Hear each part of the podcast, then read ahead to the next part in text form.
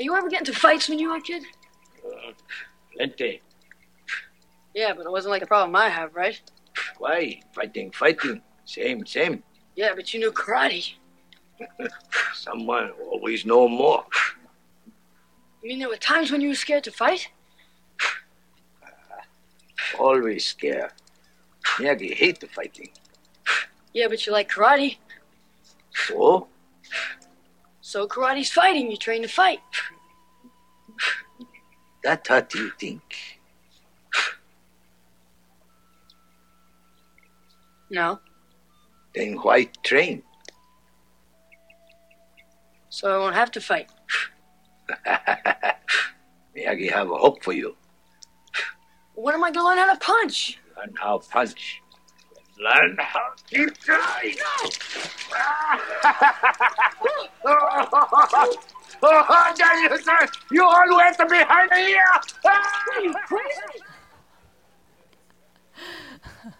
Good morning, everybody. Nothing like a little blast from the past to get things started, right? Oh boy, the Karate Kid. Well, we'll talk about that later. I promise. We'll talk about that later, but first things first. This is the third in our sermon series of Everyday Heroes. And I believe Pastor Clark probably preached on Elijah last week.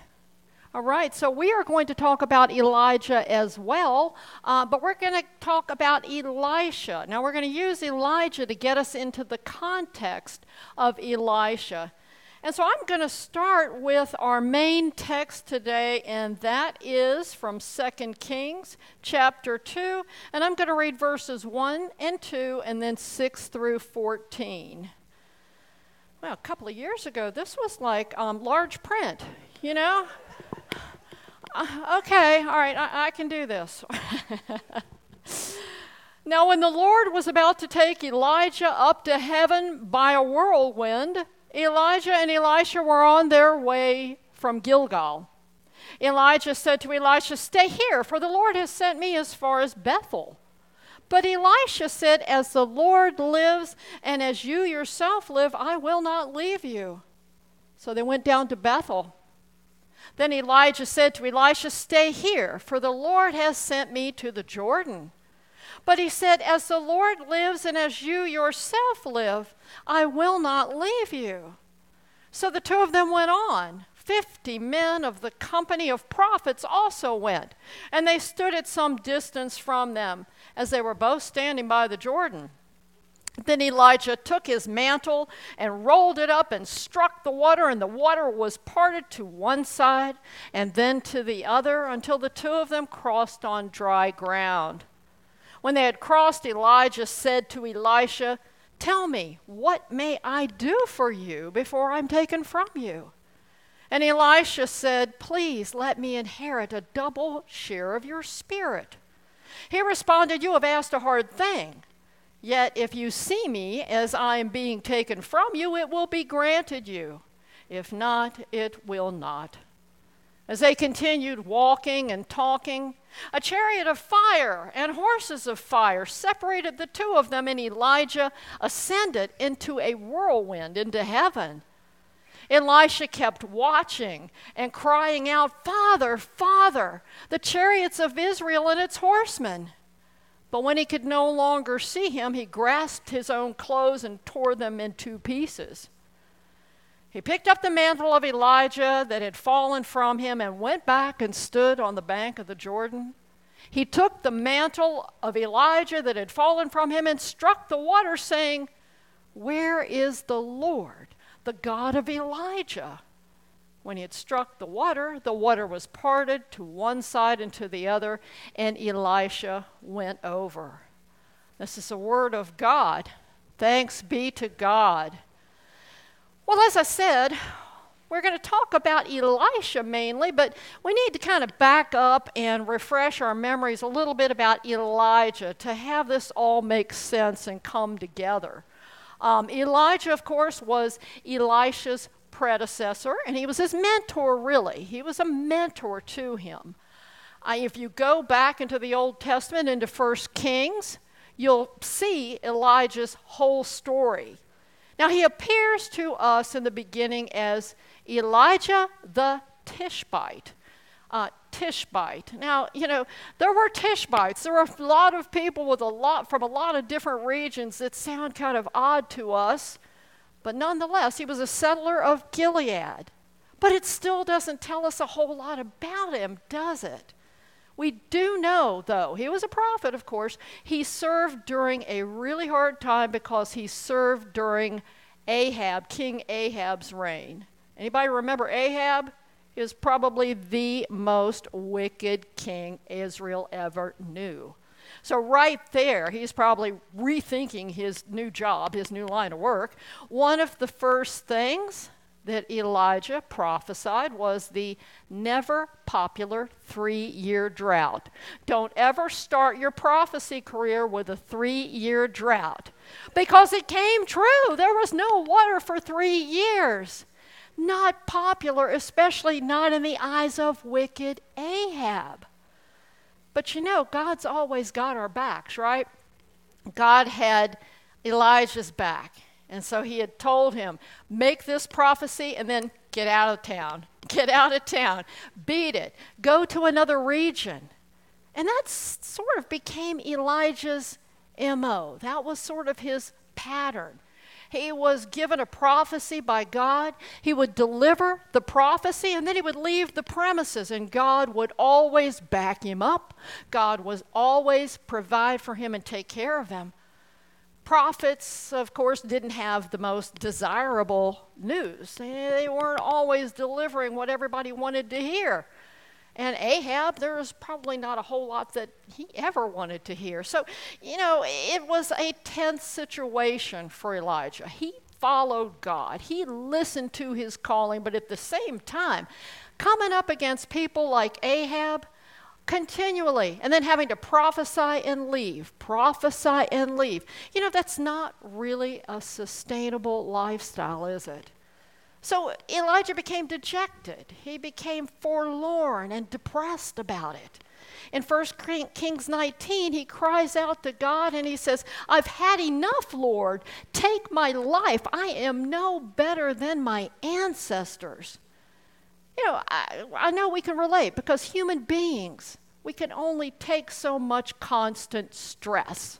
We know that. And of course, Elijah, Elijah thought of himself as just an everyday person until God called him. Up until that point, I mean, he didn't consider himself as anything but an everyday person. He surely didn't think that he would be called to a life of such risk. But this incredibly, what he thought, ordinary person had this extraordinary calling from God, and that's what mattered. And Elijah could not deny that call, neither did he want to, and that's why he cried out to God for relief. God answered Elijah too. You know, God is so faithful. God always answers us. God answered Elijah. We remember the story of how Elijah encountered God. Remember how that happened? It wasn't in the windstorm, it wasn't in the earthquake or the fire, but he encountered God in that still small voice, that whisper, that gentle whisper. And it was in that whisper that God told Elijah to go find a man named Elisha who would become his successor. And so in the latter part of 1 Kings 19, we read about Elijah finding Elisha. And I'll read that with you. So Elijah set out from there and found Elisha, son of Shaphat, who was plowing. There were 12 yoke of oxen ahead of him, and he was with the 12th. Elijah passed by him and threw his mantle over him. He left the oxen and he ran after Elijah and said, Let me kiss my father and my mother, and then I'll follow you. And then Elijah said to him, Go back, go back then, for what have I done to you? Well, he returned from following him. He took the yoke of oxen and he slaughtered them. And then he used the equipment from the oxen and he cooked the meat and he gave it to the people and they ate. And then he set out and he followed Elijah and became his servant. Now, I don't know about you, but you know, when you're called into the ministry in the United Methodist Church, you generally go before uh, the board of uh, ordained ministry. Um, you know, nobody really slaps a coat on your shoulders and says, go. That's a really interesting way to get called into the ministry, isn't it? To have that mantle put on your shoulders. But a mantle, a mantle, of course, is another word for coat or cloak. And cloaks well, they played, you know, they still do play a big part uh, in our culture, in our lives. From a practical standpoint in the Bible, cloaks were used for protection from the elements. Um, pillows, blankets, clothing. They were used as clothing too. John the Baptist, in fact, wore what we might consider a cloak. And if you remember blind Bartimaeus from the New Testament, Bartimaeus was not a prophet, he was a beggar. Uh, but his cloak he would take every morning and he would cast it out on the ground in front of him so that people who were passing by could put change in it. And that was how he made his living. But it's not the cloak here, it's not the cloak that's the important part of the story, it's the calling that the cloak represents. And what we're seeing here, what we're seeing here is not someone giving someone else a coat. We're seeing Elijah passing down his own calling to Elisha. Or more accurately, Elijah is following God's call to pass on his own prophetic role to a new prophet. Elijah is passing the mantle. We hear that phrase, passing the mantle to Elisha. That's a powerful act.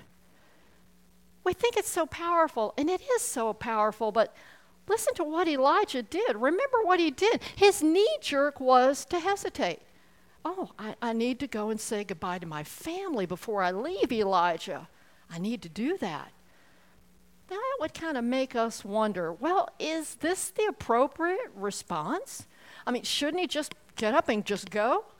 But think about it. Think about it for just a minute here. Who was Elisha?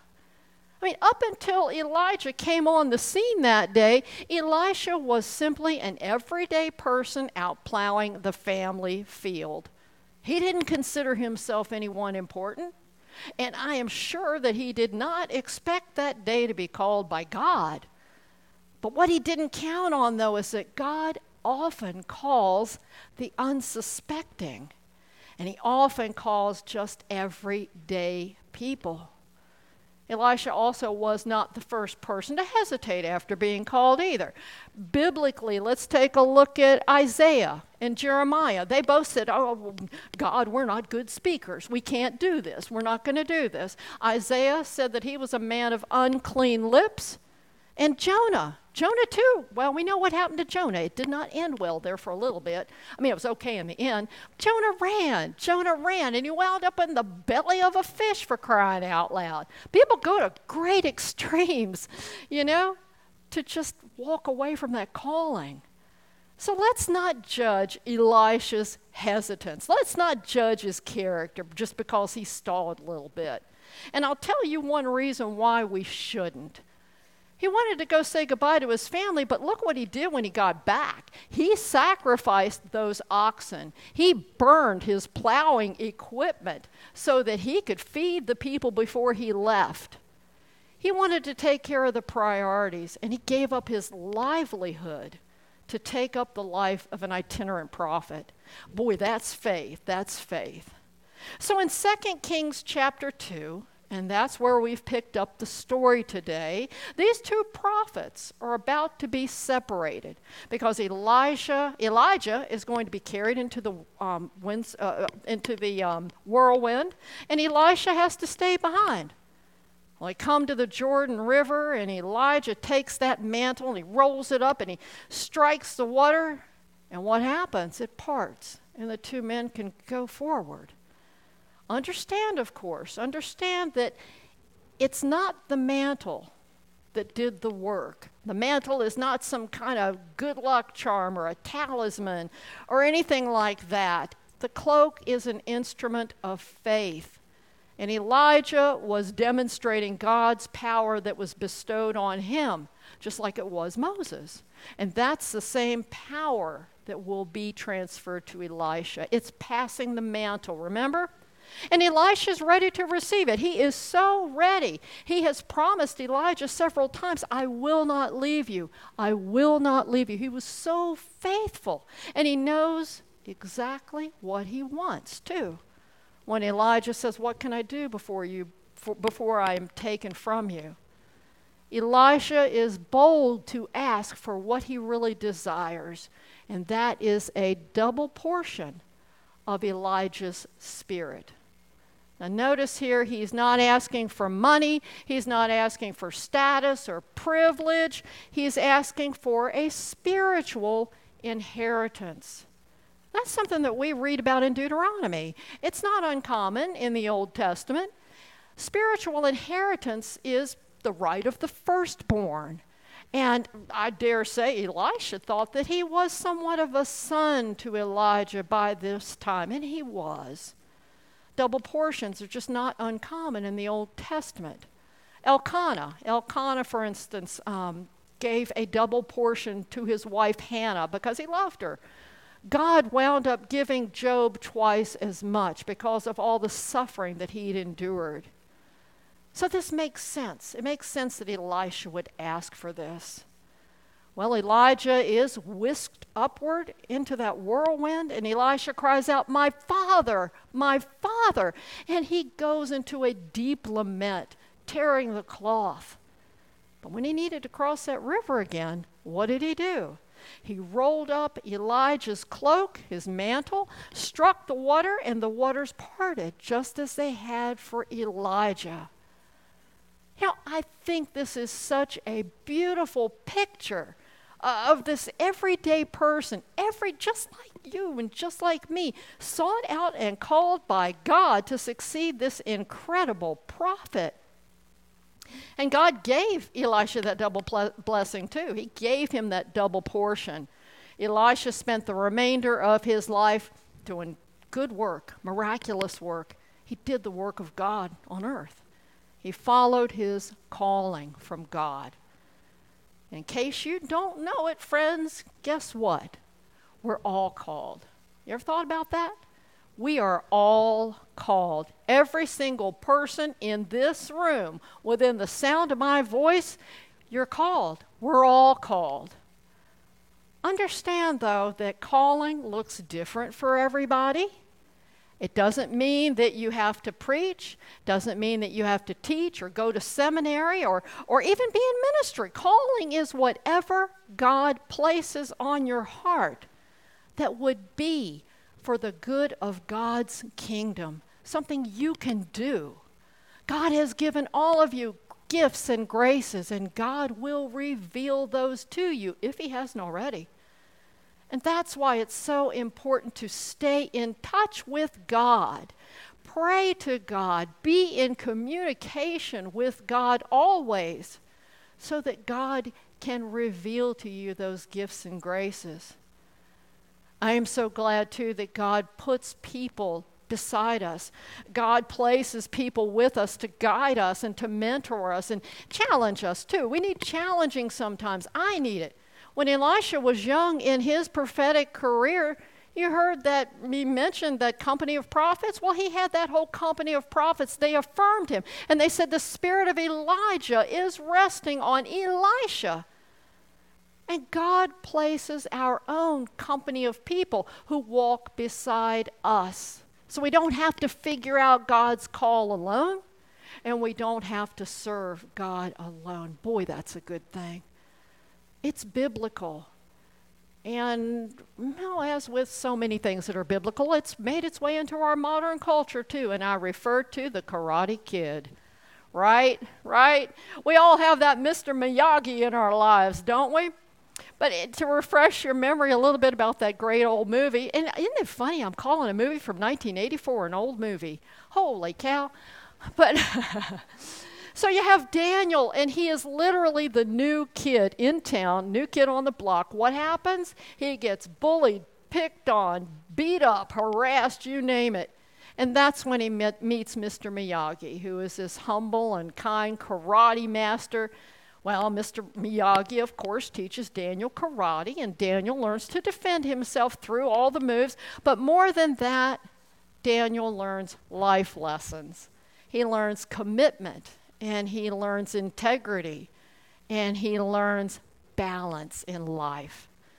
Daniel was pushed around until he learned a different way, and then he became a different person. He became a better person, but it took someone wiser to show him that better way. When we respond to God's call, we learn a better way. You know, our hearts are softened when we respond to God's call on our lives. Our minds are awakened to both the incredible need in the world along with the incredible blessings. And God gives us these things to hold and to consider as God helps us understand the part that we all play in order to bring God's kingdom closer to earth. Make no mistake about it, God needs us and we need each other. We also need our mentors. We need our own Elijahs who are willing to come alongside us and help us do that kingdom work, help us understand that kingdom work. Somebody who's been there before. I know when I was called into the ministry, you could have blown me over with, I don't know what, a feather. I was flabbergasted. I was, don't get me wrong, I was taken aback. I was humbled. I was literally brought to my knees. I was I was overwhelmed. I was truly overwhelmed. And it took some people, especially my ministry mentor, to kind of help me parse this out and understand it. I remember thinking that, um, you know, who am I? That was really my first thought. Who am I? Why would God call me? Who, me? I'm nobody. I'm nobody. That just was this resounding theme in my head. But my mentor, who was also my senior pastor at the church I was serving, gave me two words that I'll never forget be yourself. Just be yourself. God wants you as you are. Just be yourself. What a weight off my shoulders. I couldn't believe it. What a huge lesson. I didn't have to be somebody famous or distinguished. God wanted me just as I am. And God wants all of us just as you are. I think one of the most important parts of calling is that God awakens us to our true selves. You know, we have a world out here, we have a culture that tells us that in order to be someone, well, we, we have to change. We have to mold ourselves into something else. We have to fit into a certain box. And that's not true. That's just not true. It's not about that. It's not about our station in life and it's not about who we need to become. It's about who we are. In God's eyes, and this is so important, in God's eyes, we are all profoundly important because we're all here to do God's work on earth. When Jesus taught the disciples and, and us to pray, he said, God's will be done on earth as it is in heaven. And we know this is not an easy task. And nobody said it was easy to be a Christian, did they? But we're not alone. John's gospel tells us that before he was crucified, Jesus prayed to God and said, And now I am no longer in the world, but they, meaning the disciples, are in the world, and I am coming to you. Holy Father, protect them in your name that you have given me, so that they may be one as we are one. And then he goes on to pray, protect them from the evil one and sanctify them in the truth. We're covered. We are covered and we are protected and we are never alone. It's so good to know. It's so good to know that we're not all called to, you know, go out and slay giants or interpret dreams or stand in the fiery furnace. But as Christians, we are all called to believe in and to profess the Word of God. We're called on to lift up the name of Jesus Christ. And this is what God desires of you. You don't have to be famous or popular or accepted by the world. In fact, I think it would do us all good to remember the words of the Apostle Paul in Romans 12 2. He said, Do not be conformed to this age, but be transformed by the renewing of your minds, so that you may discern what is the will of God what is good and acceptable and perfect. What's good And what's acceptable and perfect is loving God and being who God created us to be. And that's ourselves. So if you don't already know it, talk to God and discover your calling. What an exciting adventure! And then live your calling. And when you start to falter, or if you feel like the world is closing in or beating you up, don't forget the truth that you really are so important in God's eyes. In God's eyes, you are a hero. Would you pray with me, please? God, we are so thankful that you do give us all individual gifts and graces, Lord, beyond measure. Oh God, we are so grateful for that. And although it's such a scary thing to think about going out and serving you, because the world's not a ni- nice place all the time, Lord. Even though it's so scary, Lord, we know that you're with us. We know that you cover us. We know that you love us. So, God, help us to discover what you have in store for us. Help us to, to work with you and listen to you and open our hearts and our ears and our minds. Help us discern our calling, Lord. And once we know that calling, help us to live it. Holy God, we love you so much. And we lift up all of these things, Lord, in your Son's precious name. We pray in the name of the Father, and the Son, and the Holy Spirit. Amen.